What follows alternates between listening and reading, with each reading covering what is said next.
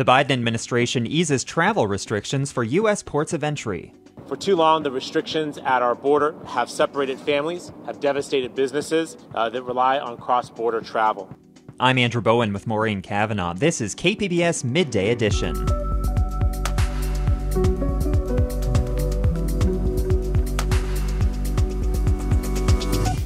Experts warn the improving COVID 19 situation could lead to a false sense of security. You know, we're not out of the woods here. We have plenty of people who are unvaccinated in this state, and they are the most likely suspects to get COVID and to spread COVID. Uh, although things are looking good right now, we can't let our guard down. Backyard granny flats are seeing a boom in San Diego, but a new report finds they can still be very difficult to build. And the new season of our podcast, Port of Entry, kicks off with a story of trash to treasure. That's coming up on KPBS Midday Edition. Hello, podcast listener. Full disclosure, I'm going to make some assumptions about you. This probably isn't the only podcast you enjoy. Blink if I'm right. it's probably not the only thing you watch or listen to on KPBS either. If I'm right about that, then I'm guessing you make it a point to check in on a regular basis to see what's new, take in the latest and greatest, and then you go back to your daily life until we happily come together again. We're sort of like a virtual buffet when you're hungry for information and entertainment, you go to KPBS and want to eat, uh, consume all you can, right? Well, you should know that when you become a member of KPBS, you're keeping the entire TV, radio, and online trays full of fresh ideas, like the tasty podcast you're enjoying right now. Help feed your appetite for KPBS. Become a member today. Just go to kpbs.org, click the blue Give Now button, and make a donation. Thank you. The Biden administration announced today it's easing travel restrictions at land border crossings after 19 months of closure to all but essential travel. San Diego Mayor Todd Gloria praised the move in a press conference this morning. They are allowing families to be reunited. They're allowing businesses to get back to a sense of normalcy, and they're allowing our local economy to finally fully recover. Starting in early November, foreigners entering the U.S. for non essential travel will have to show proof of COVID 19 vaccination. Joining me to discuss the development and its impact on San Diego is David Shirk, Department Chair and Professor of Political Science and International Relations at University of San Diego. Professor Shirk, welcome. Yes, thanks for having me. Border crossings from Tijuana have been taking place to some extent throughout the pandemic. So remind us what types of crossings were previously allowed and which can resume in November because of this announcement. So, um, with the uh, near the start of the pandemic, the Trump administration imposed a restriction to uh, border crossers to only allow essential travel across uh, U.S. ports of entry. Um, and any visitors who wanted to come to the United States for non essential purposes, such as visiting Disney, Disneyland, could come in through airports uh, and, and um, uh, flying into the country. But for people living here in the border region, uh, only so called essential travelers were uh, permitted to come across our, our land bound ports of entry. Um, so that could include someone coming across for medical reasons. It could include someone who uh, has a position that uh, is listed among the federal categories of essential workers. Um, but uh, it, it, essentially meant that for Mexican nationals um, working, uh, working or, or uh, in, a, in a situation where they were not considered essential, they could not come across the border from, uh, say, Tijuana to San Diego uh, for their their uh, otherwise for their so-called non-essential activities like visiting their grandchildren or uh, trying to uh, go shopping and, and, or go out to restaurants etc how might these changes impact the local economy and how might they impact the lives of everyday people in our community? Well immediately prior to the pandemic um, you know in february of 2020 we had uh, on average around 200000 people crossing the uh, San Ysidro, uh, Otay Mesa ports of entry into the San Diego into San Diego County um, on, on, any given uh, in any given uh, day, and um, by April of 2020, we saw that number drop by uh, more than 50%, uh, down to about 75,000 people crossing the border on a daily basis. So the ports of entry were really dramatically emptied.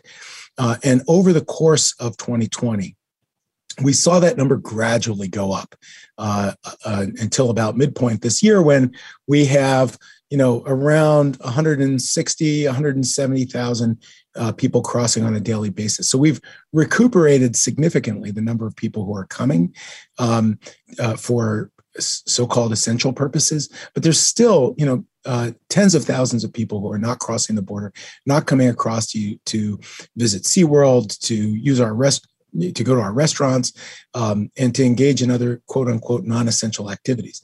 But for our border community and especially for uh, south county businesses uh, it, has been quite devastating in terms of trying to uh, you know run local restaurants and um, even hotels and other industries where there's a big dependence on both uh, people who uh, can live in Tijuana and legally work in the United States, and a dependence obviously on the customers who would would uh, be coming across for for ordinary um, uh, commercial activities or, or uh, shopping activities. Air travel to the U.S. has been permitted for non essential travel as long as the traveler could prove a, a negative COVID 19 test. So, in some ways, it's been easier to get to San Diego on a flight from Mexico City than crossing on foot or in a car at San Ysidro. Why was air travel treated differently than land border crossings? You know, it's it is a, a crazy exception. I can't explain why that policy was chosen. I know in our case, we've had to fly colleagues uh, from Mexico City and elsewhere uh, uh in Mexico uh, to Los Angeles uh, or to San Diego in order to get them to come to professional activities here at the University of San Diego because of this odd loophole. Um, whereas normally we might fly them in the Tijuana airport and have them come across uh, the, um, the CBX facility, um, we had to go through this extra step in order to bring vaccinated people uh, here for, for professional purposes. Um, and I, I think, you know, the part of the problem, in my view, is that in Washington, there's really a difficulty in comprehending the the realities of what it means to live in a cross-border community and to to you know go about your daily business in a place like San Diego and Tijuana, um, and this sort of perception that you know flying people in with a vaccination card is somehow safer than having uh, people drive across with a vaccination card is, is a little bit foolish because there's so much intermingling in our communities anyway that um, I'm very personally skeptical that the border closure uh, or restrictions have had any real effect in reducing cross-border flows of COVID. I've been speaking with University of San Diego professor David Shirk. And Professor Shirk, thanks for joining us. My pleasure. Thanks for having me.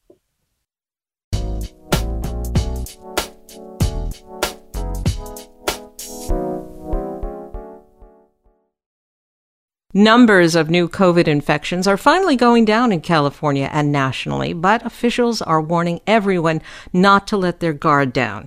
This time last year, COVID looked like it was in retreat before the deadly winter surge. So, Questions remain about boosters, about vaccine mandates, about vaccinations for children, and about Halloween trick or treating. Joining us for his weekly COVID update, it's a pleasure to welcome back Dr. Eric Topol, Director of the Scripps Research Translational Institute in La Jolla. Dr. Topol, welcome back. Thanks, Maureen. Always great to be with you. The number of new cases is going down. Is that because of vaccine mandates? Well, that's playing some role. It's hard to quantify precisely. I mean, it's a combination of many things. California is doing very well, but our vaccination rates are still, let's say, 10% points lower than the best states like Vermont and in New England. But we have had a lot of prior COVID in the state, which has helped build some immunity. Fortunately, a lot of those people also have been vaccinated, which gets terrific immunity built up. And uh, the mandates help promote vaccination. So all in all, you know, things are looking good, but of course, we're not to a level of containment. So we still have a ways to go. Now, two recent studies, one out of Israel, determined that the Pfizer vaccine has a steep drop off of immunity protection after only two months, although it still does offer great protection against serious disease for many months. Should that new information change the way we're approaching booster vaccines? Yes, the best data we have from Israel is uh, on boosters comes from Israel, and indeed, after five or six months, in people over age 60, there's a, a significant drop uh, in protection from hospitalizations, severe illness. So it's really uh, interesting. It's the older age group uh, that are the ones that really need to get this extra shot. So that's the high risk group. The cutoff is really occurring at age 60, and the time is about five to six months. After that point, it starts to become increasingly apparent that the benefit uh, of an additional shot uh, will be important. Now, if you're over age 60 or over age 65, can you just go in and get a booster shot now? And are those the only people who can do that? Well, no. The if you're a healthcare worker, essential worker, or you have multiple medical coexisting conditions, you also can get uh, a, a, booster from uh, local pharmacies that carry them. As far as is it only the uh, people older? No, those are the ones at highest risk. Across the board, we're learning uh, again from Israel, which has such you know careful collected data, that all people will have the benefit from a third shot uh, if they had a Moderna or Pfizer, especially Pfizer, but the data from Moderna coming in too. That extra shot prevents symptomatic infections. Why is that important? Well, nobody wants to get COVID. Uh, you don't know where it's going to go. It could lead to long term symptoms. It also could transmit to others. So these are the features that why we want to suppress symptomatic infections. Oh, so it could be, Maureen, that over the weeks ahead, as we get more data, the recommendations will go, extend beyond where they are right now, which is age 65 in the US. It should be 60. Uh, it could go much lower and it could be, you know, close to across the board, but it's just a little early to make that call right now.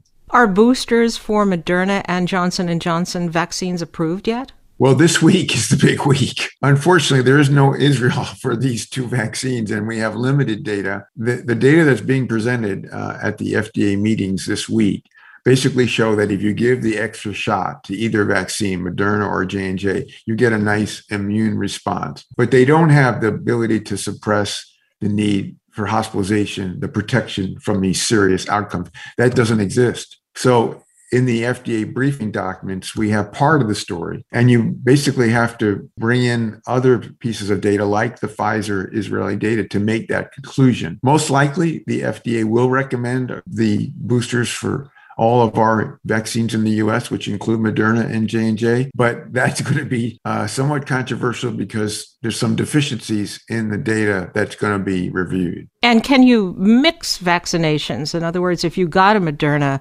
vaccination, two of them fully vaccinated, can you get a Pfizer booster? Yes, as it turns out, just today, that data was uh, just put out on the web as a preprint. It will be presented at the FDA meeting on mix and match. So they had about 150 people that had each of the three vaccines, Pfizer, Moderna, or J and J, and then they gave those people any of these nine combinations and uh, they work very well in terms of mixing. So the, the concerns that we've had with respect to staying in your lane, if you got Pfizer, keep getting Pfizer, Moderna, and on and on, that probably is now going to be past tense. This idea of mixing, particularly if you had the J and J vaccine, the response to getting either Moderna or Pfizer is very potent. Dr. Topol, I have to ask you this question because I've had a couple of people bring this up. Is there anything like having too many antibodies against COVID in your system? I've heard some people who've had COVID say they don't want to get a vaccine or they don't want to get a booster because they'll have too many antibodies. no, no such thing. Uh, the best thing would have is high level of neutralizing antibodies. Those are the important ones, uh, as you possibly can, because that is the ultimate protection that's basically the inactivation of the virus so it can't you know do anything to a person so high levels are great and we have no data no evidence to indicate that the limit there could be uh, in any way a negative thing. So that's a miscue. And I hope that uh, we'll learn uh, everywhere, everybody, that we want to have neutralizing antibodies. That, that's the whole idea. Now, we heard today that the land border between the U.S. and Mexico will reopen next month for the fully vaccinated. Is that a good idea, in your opinion?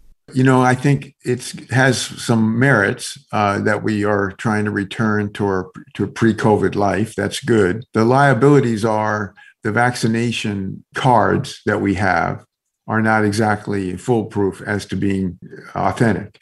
I wish we had that, you know, digitally validated. The other thing is, what about people who have been vaccinated and could be carriers? That is, they're they haven't yet developed the infection symptoms or they're not going to develop, but they have a COVID infection that can transmit. It's not common, but if we were to do rapid testing that can be done in minutes, that would take it to another level of safety. So I think it's okay, but we could actually even do better if we had authentication of the vaccination and we were also uh, using rapid tests to help guide that. You know, finally, Dr. Fauci says trick or treating outside is okay for kids this year. What do you think about what's okay and what's not for Halloween this year? You know, it would have been really nice if we could have had the uh, age five to 11, who are a lot of the, the trick or treaters to be vaccinated, because that would even take it to another level of safety. But that's no, not going to happen. It will likely get the go ahead in early November, just missing out for Halloween. But I do think, you know, there's nothing to suggest that outdoor transmission is a concern. So since Halloween is an outdoor story, I, I don't see a problem with that at all. But uh, in the future, when as more children get vaccinated, it's going to become even uh, a safe, ideal uh, situation. And finally, Governor Newsom and others are warning that we saw declining case rates this time last year, too, before the winter COVID surge. Could we see another bad uptick of disease in the coming months? Absolutely. You know, we're not out of the woods here. We have plenty of people who are unvaccinated in this state, and they are the most likely suspects to get COVID and to spread COVID. Uh, although things are looking good right now, we can't let our guard down. We need to keep getting more people vaccinated. And we also have to be careful because just because you're vaccinated doesn't mean that you are fully protected. That's why these booster shots for the high risk people are going to be necessary. So we are quite a ways from containment. You know, hopefully eventually we'll get there in the months ahead, perhaps even sooner if we can rev up vaccination. But um, we still have lots of vulnerability. I've been speaking with Dr. Eric Topol, director of the Scripps Research Translational Institute in La Jolla. Dr. Topol, as always, thank you so much. Thank you, Maureen.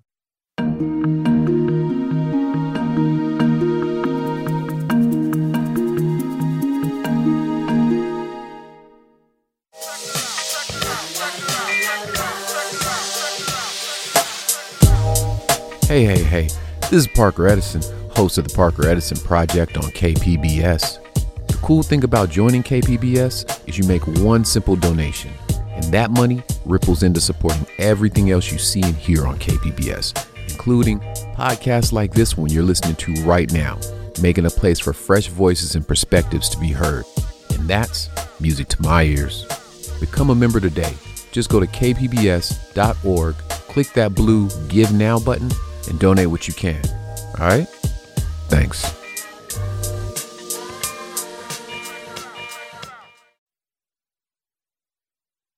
This is KPBS Midday Edition. I'm Maureen Cavanaugh with Andrew Bowen. Jade Hindman is out today.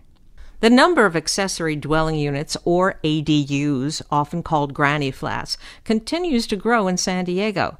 Construction boomed during the pandemic and shows no signs of slowing. But the process of building a small detached house in a backyard can be more challenging and more expensive than many homeowners realize.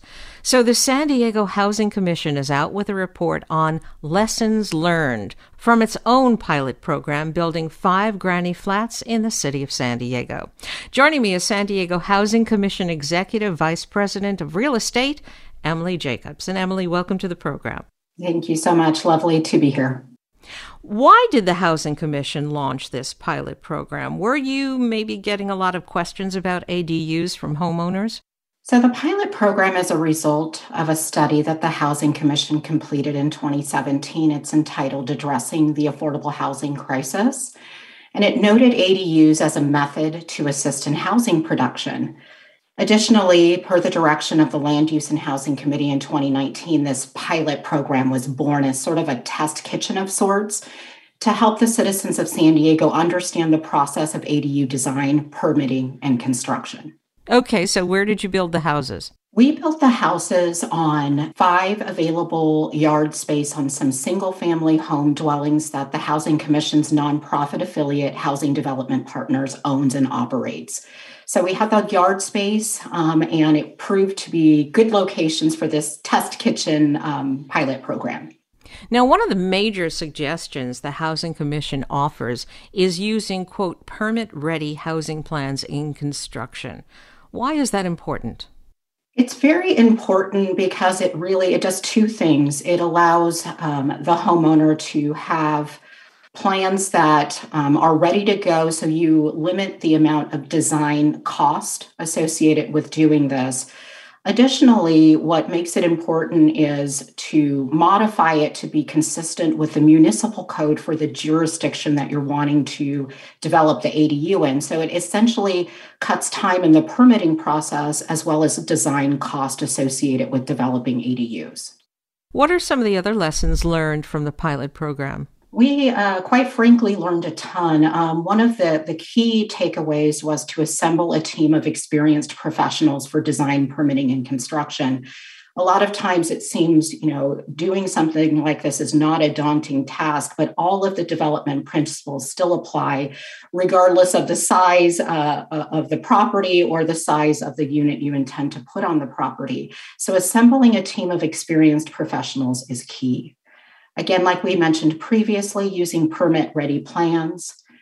It's also important to consider factors that significantly impact cost.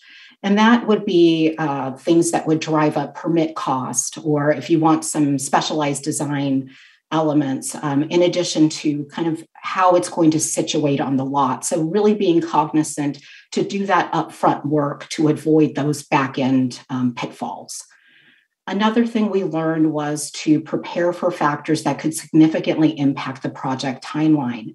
Again, if you're wanting to do something very involved on the design side, you know, do all that upfront work because time is money.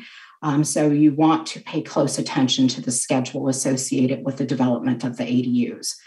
Another thing that was very, very fun in terms of the pilot program was the use of a manufactured home. Very, very different than a custom stick build um, and proved to have reduced cost and reduced timing in terms of permitting and actual construction. So, very, very fun um, medium that we used, um, and we, we highly recommend using manufactured. How much did the ADUs cost to build? So they varied um, by type. For the studio stick build, it ran uh, just shy of 120,000. For the three bedroom, three bath stick build, just shy of 350,000. And your manufactured home, it ran just shy of 140,000. I will say that the square footage on the manufactured is about double the studio size and the cost per square foot on the manufactured is the lowest. And I'm going to ask you this about stick build because I guess construction doesn't take too long on manufactured units. How long does construction take? Yeah, great question. So for the stick build, um, it took um, upwards of two years all in from design, permitting, and construction. The actual construction phase ran about eight to 10 months, depending on type. Did anything about the process of building these pilot project granny flats surprise the Housing Commission? I think what we learned uh, as a good aha was to make sure that you understand the topography of any of the parcels on these projects. When you build them, you have to ensure a level site, and it might not be visual to you that there is topography on the site. So, an aha for us was to ensure that you do a topographical study on all of the parcels to ensure that when you situate either the stick build or the manufacturer, that you don't have anything being sort of wonky in the process. Okay. It, now, if people want to learn more about the Housing Commission pilot project and those lessons learned, where can they find that information? Absolutely. They can find it on our website at www.sdhc.org, and it's an ADU landing page um, that they would search for. There's also links to other resources, as well as the City of San Diego's page that has additional resources on the development of ADUs. And I've been speaking with Emily Jacobs with the San Diego Housing Commission. Emily, thank you so much. You're welcome. My pleasure.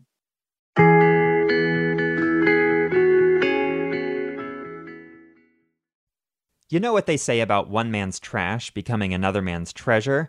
Well, at the border, the journey from trash to treasure often involves an actual trip from San Diego to Tijuana, where things like old furniture, appliances, and other used or discarded objects find a second life. In a new episode of KPBS's Border podcast, Port of Entry, host Alan Lilienthal and producer Kinsey Moreland take us inside this cross border secondhand world. What time is it? It's 10.30. It's time to oh, okay. start. I'll let you do okay. your work. Thank you. This past summer, my producer Kinsey Moreland showed up to an auction at a huge warehouse outside of downtown San Diego. About a dozen people stood outside of a locked gate, then rushed in when a staffer officially opened the auction. Buena suerte. Gracias. Behind the gate was a sea of secondhand furniture, clothes, exercise equipment, refrigerators, and other used items that would soon be auctioned off to the highest bidders. Oh, do you see anything here today? oh yeah, I see a oh, whole lot. You whole lot. Show me. Yeah, sure. Like all this, all this stuff on over here. Any of these things, like these cabinets and these cabinets right here. Yeah. This beautiful dining room table with the chairs. But what it's it is, like it's barely used. Well, yeah. Well, oh, you, I don't like the word used. We got to say previously enjoyed. Ah, I like it. Rebranding. Yeah. This is Daniel. He's one of the biggest buyers of secondhand goods at auctions north of the border, which makes him one of the biggest resellers south of it. Oh, I do it by the truckloads. Okay, vámonos, let's go. Let's go, Joe. Vamos por este. Give me first. Dame 30 por el 30. 30 por el 30. Right now they're bidding on this stuff. That refrigerator went for 100 bucks. It probably works. Somebody probably figured out it works and everything. So 15, 20 bucks for the stove. He does it in English and Spanish because most of the people are, they only speak Spanish. But there's you got it's multicultural. Look at it, you know. Yeah, toro. Toro aquí. Vamos por aquí. Everything here. Give me $30. I say 30, 30. Daniel didn't want to give us his last name, by the way. In part because he's a businessman in Tijuana and he says that makes him a target for crime. He says he also wants to remain somewhat unknown to his competitors bidding on goods at these auctions. Anyway, Daniel buys used things at auctions like this one at Father Joe's in San Diego. Then he and his fleet of drivers take the goods to the port of entry in San Ysidro where they're required to pay an 18% tax of the estimated value of the goods to the Mexican government before they can cross. Then Daniel sells this stuff at his huge secondhand store in Tijuana. My whole goal, my whole thing is like I tell all the people over here is keep the landfill stuff down. And it's not, we're not taking trash down into Mexico. But what it is, is we're just trying to keep stuff down and try and supply people with stuff that can be reusable, upcycled, I guess you could say. Daniel, by the way, says the pandemic has totally rocked this corner of the cross border world. Not as many people are donating stuff, not as many people are buying previously enjoyed items anymore. And the majority of the folks who used to cross to buy stuff can't cross right now because the border is still closed to Mexican citizens with tourist visas. But like usually on a, on a day like this today, you can't see through the radio, but this would be a big crowd of people. Yeah, we only see in a handful right now. Uh, Give me forty dollars, cuarenta por él. Thank you. Say 40, 40, no, no, 40, 45. Seth Sullivan, better known as Art Pusher on Instagram, used to be one of those people lining up outside the gate at that auction in San Diego most mornings. Seth became a picker a person who finds secondhand things at auctions, thrift stores, and estate sales. Then he refurbishes those things and gives them a second life. Seth's buyers were mostly resellers, people who own higher end antique stores or sell furniture and art directly to collectors. I figured out that that resellers were the easiest people to sell to because they always had a budget to buy because they needed to have inventory. Once you have a store, you don't have the time that it takes to pick on your own. So all these stores rely on pickers, people like me that are a middleman between basically the garbage dump and the millionaire. Seth quickly rose through the ranks to become one of the best pickers at the border. These days, Seth is at the top of his game. He went from being a picker with an eye for good design to being one of the top interior designers at the border. All right, so where do you want to start for the tour? Over the summer, Seth took my producer Kinsey and I on a tour of Hotel Lafayette. It's a hotel on Revolucion in downtown Tijuana where he's heading up the interior design work. This piece of furniture in the entrance, this is multiple pieces, like seven pieces of furniture. We, they got deconstructed and rebuilt to make the front desk. Um, the television is also wood, so it just happened to fit right in there. And we're hooking this up to an original Nintendo on wireless controllers. So if you sit here and you're waiting for your room, you can play Mario and the interior of the hotel shows off a lot of the salvaged things that Seth has turned from trash into design treasure. We started right past the entrance, where Seth created this beautiful and nostalgic front desk. Remember those wooden entertainment centers from the 80s and 90s, where our boxy TVs and Nintendos would go in our childhood homes? Imagine a bunch of those pieced into one single structure that looks like a front desk where the concierge stands. So, that, so I think I think that the whole key about this place was to make it fun, kitschy, and quirky. It's a commercial space. It's not someone's private home, so you can play with other people's feelings at the same time, right? You, which which I think is great about commercial spaces because you're not designing it for the customer. You know, you're designing it for their customers. Next, Seth showed us a big mirror he designed for the hotel lobby. There's something going on behind this mirror, for sure. At first, it looked sort of like a basic large mirror, just a big rectangle with a frame covered in a collage of old San Diego Union Tribune newspaper clippings from decades ago. I can kind of see something on the other side. But when we got up close, Kinsey and I could tell there was something more going on. Definitely want to see it now. Whoa! Whoa! Woo! Okay. Wow, What do you that's- see? Well, first, like the first thing that hit me with, like I was looking into infinity. Like for some reason, it just expanded the space a lot. Yeah. But there's these like kind of old school Mexican mariachi type dolls with Marionettes? sombreros, marionettes, hanging in the depths of the mirror that you wouldn't oh have seen if it's not turned on. That's amazing. That's so rad. The the whole thing with this one was was to bring something in that really spoke of Avenida Revolucion. And to me, when I was a kid, dude, seeing these things colorful, and then the vendors would always like entertain the kids with them when they're walking by, and they would tell you how they'd guilt trip your parents into buying you one. And so those things always rung rung a bell in my head, and it's it's fun, it's it's cartoony, it's playful.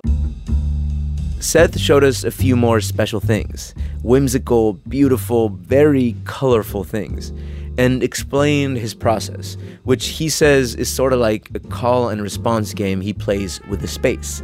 My musician mind likened it to the process of musical improvisation, like jazz.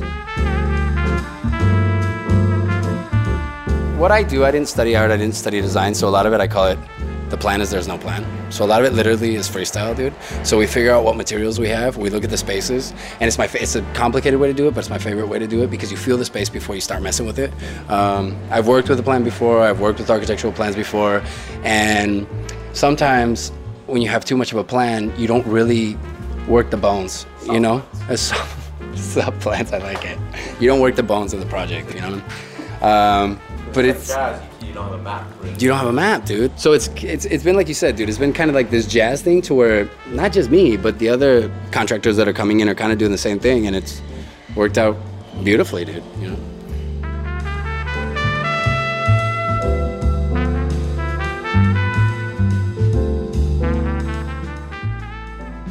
And that was artist and designer Seth Sullivan talking with Port of Entry's Alan Lilienthal and Kinsey Moreland. There's a lot more to Seth's story, including surviving a difficult childhood that set him on the creative path he's on now. You can hear the full story in today's new episode, which kicks off a new season for our Port of Entry podcast. The season is focused on cross border artists and designers who've turned pain into power. Find Port of Entry on Apple Podcasts, Stitcher, or wherever you listen.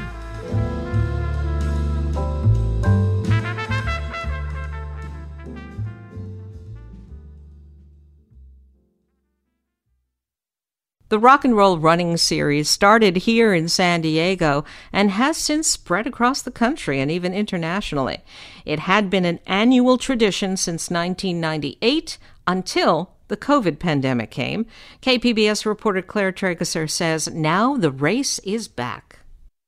So, 98, I ran my first marathon and uh, did rather poorly, and that led to me doing a second rock and roll marathon. Bill Aaron, with his long Forrest Gump beard and rock and roll running jacket, looks exactly like what you'd expect of a legacy runner, meaning he's never missed a single race. And then I kind of decided that I was sort of enmeshed in it, and I did a, no, I did three, and I did four. And then in five, they gave us a really sweet patch for being a legacy runner. And it, one thing led to another. And then he kept racing for 23 years.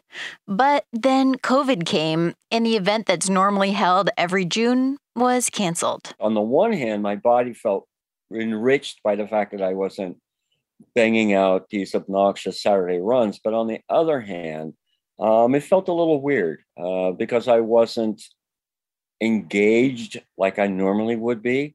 The June 2021 race also didn't happen. It was postponed to this October 24th. And when runners line up in Balboa Park, Aaron will be there, even though he's not used to running a fall marathon. I can't imagine not being there October 24th, irrespective of how I think the marathon for me personally is going to go. I can't imagine waking up the morning of October 25th and realizing that I did not toe the line the previous day. The runners come in this way off of Ash. Meryl Leventon is the race director. She's preparing for an unusual race after almost two years of uncertainty. It feels kind of surreal to actually be talking about it right now because we didn't know when we were going to be racing. There are still COVID precautions to take no shuttle buses, and runners will be much more spread out at the start. She expects 20,000 people this year, which includes people who are signed up in 2020 and deferred, and also new people who picked up running when gyms were closed. I'm excited to welcome all these new runners that have picked up this hobby during the pandemic. So I would say the overall level of excitement is higher than usual. Making up for lost time. Wendy O'Dwyer has already run a few races this summer. She normally runs several each year and says during COVID, she felt the loss of the starting line. I wasn't motivated to run. And then when they, for some reason, they canceled, they closed off Balboa Park for runners and walkers, which I thought was kind of weird but because I couldn't run through the park. Now she's eager for the race, which has lots of entertaining sights from San Diego along the way, from Balboa Park to drag queen cheerleaders in Hillcrest to the Military Mile in North Park. As for Aaron, the legacy runner, he's determined to toe the line even if he feels a little nervous about being in a big crowd. I tell my athletes not to get those kind of things stuck in their head because it has a tendency to overwhelm um, all the psychological um, adaptations that take place when you're training for a race like this. He says he'll likely wear a mask at the starting line and then take it off as the crowd thins and runners spread out along the course. Claire Trageser, KPBS News.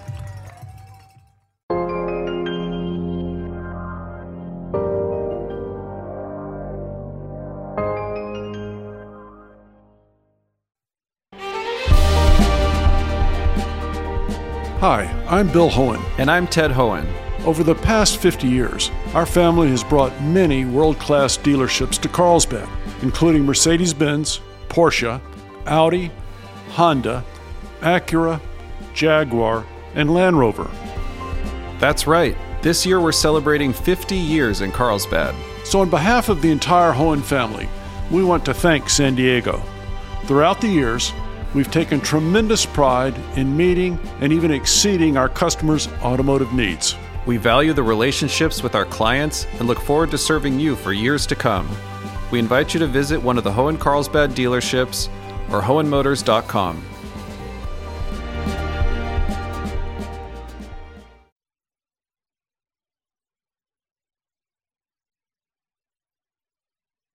I'm Andrew Bowen with Maureen Cavanaugh. Jade Hindman has the day off. This is KPBS Midday Edition. October is Filipino American History Month, so it's the perfect time for San Diego Filipino Cinema to launch its first ever San Diego Filipino Film Festival. The festival runs October 14th through 19th in a mix of virtual and in person events. KPBS arts reporter Beth Accomando speaks with executive director Benito Bautista, who co founded the festival with Emma Francisco. Benito, tell us what the San Diego Filipino Cinema is all about. San Diego Filipino Cinema is a 501c3 nonprofit uh, ba- based in San Diego. And our mission is to discover and exhibit compelling films from the global Filipino filmmakers to the diverse community in San Diego. We also nurture uh, emerging uh, Filipino American filmmakers in San Diego. And you've been doing this for three years? This is our third year, yes, yeah, including pandemic. yes. And you have very exciting news right now, which is you are staging your first Filipino film festival here in San Diego. So, what is this going to entail? We are excited, nervous at the same time, proud and inspired to have the first San Diego Filipino Film Festival here in San Diego, in the history of San Diego County. And so, we have about 40 films plus, you know, that we are on official selection. And there are also some 30 plus films on online on a hybrid film festival. Just to give you sort of the highlights, you know, we have amazing films coming from Canada, from the Philippines, from Colorado, New Mexico, from New York, from Wisconsin, from LA, everywhere, San Francisco, all over uh, San Diego. And we have filmmakers coming, and we have actors and producers and writers. Our opening film, it's a, it's a feature documentary that represents Asian American women, music, aging, discrimination. It's entitled uh, Fanny.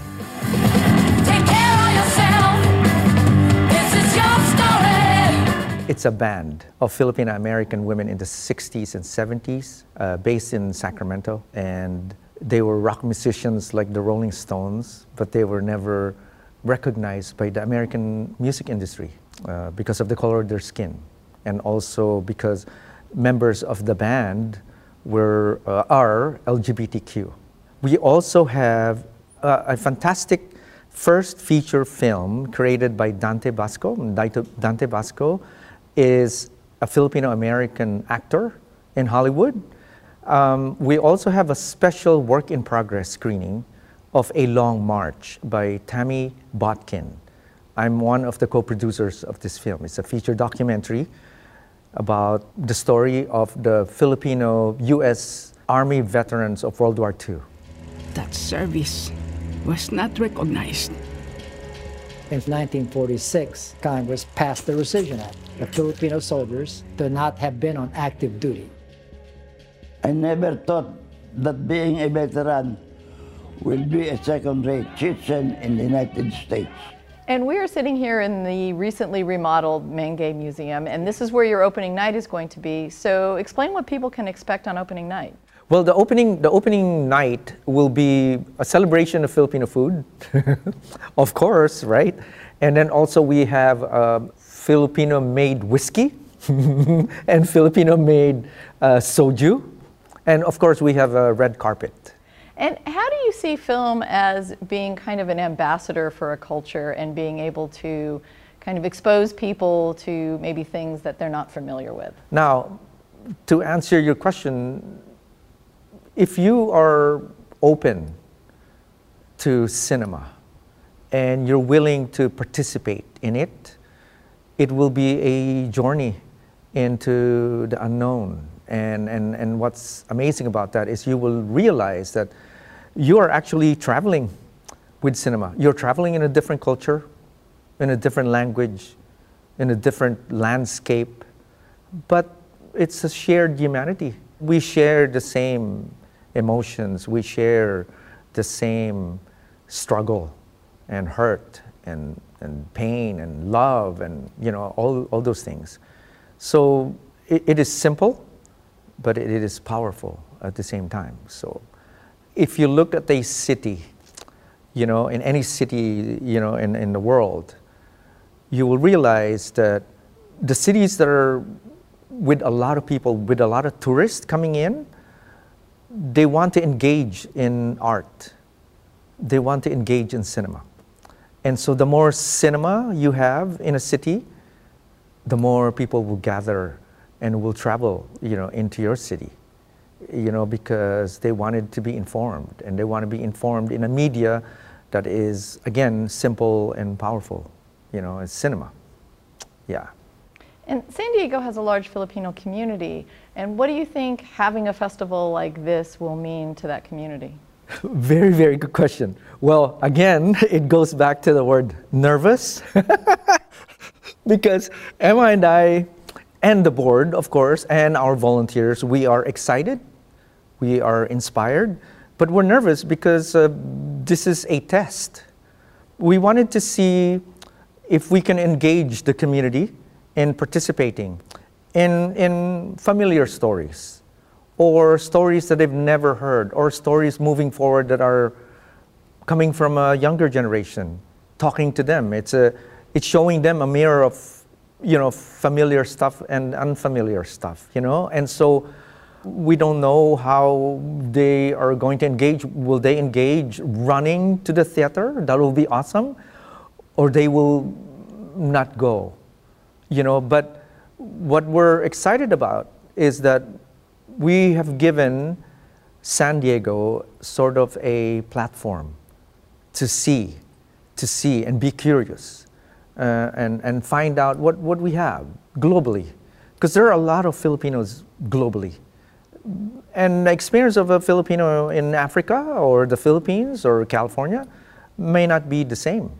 But the, but the perspective might be the same. So we don't know. And we're excited about that. So, yeah, we're inviting the Filipino American community to, and the diverse uh, community, of course, and the Asian community, and the AAPI community, and the LGBTQ community to, to participate. And, and yeah, and it's nice because you're not only watching films, but you're meeting real filmmakers and actors and writers and producers and musical composers.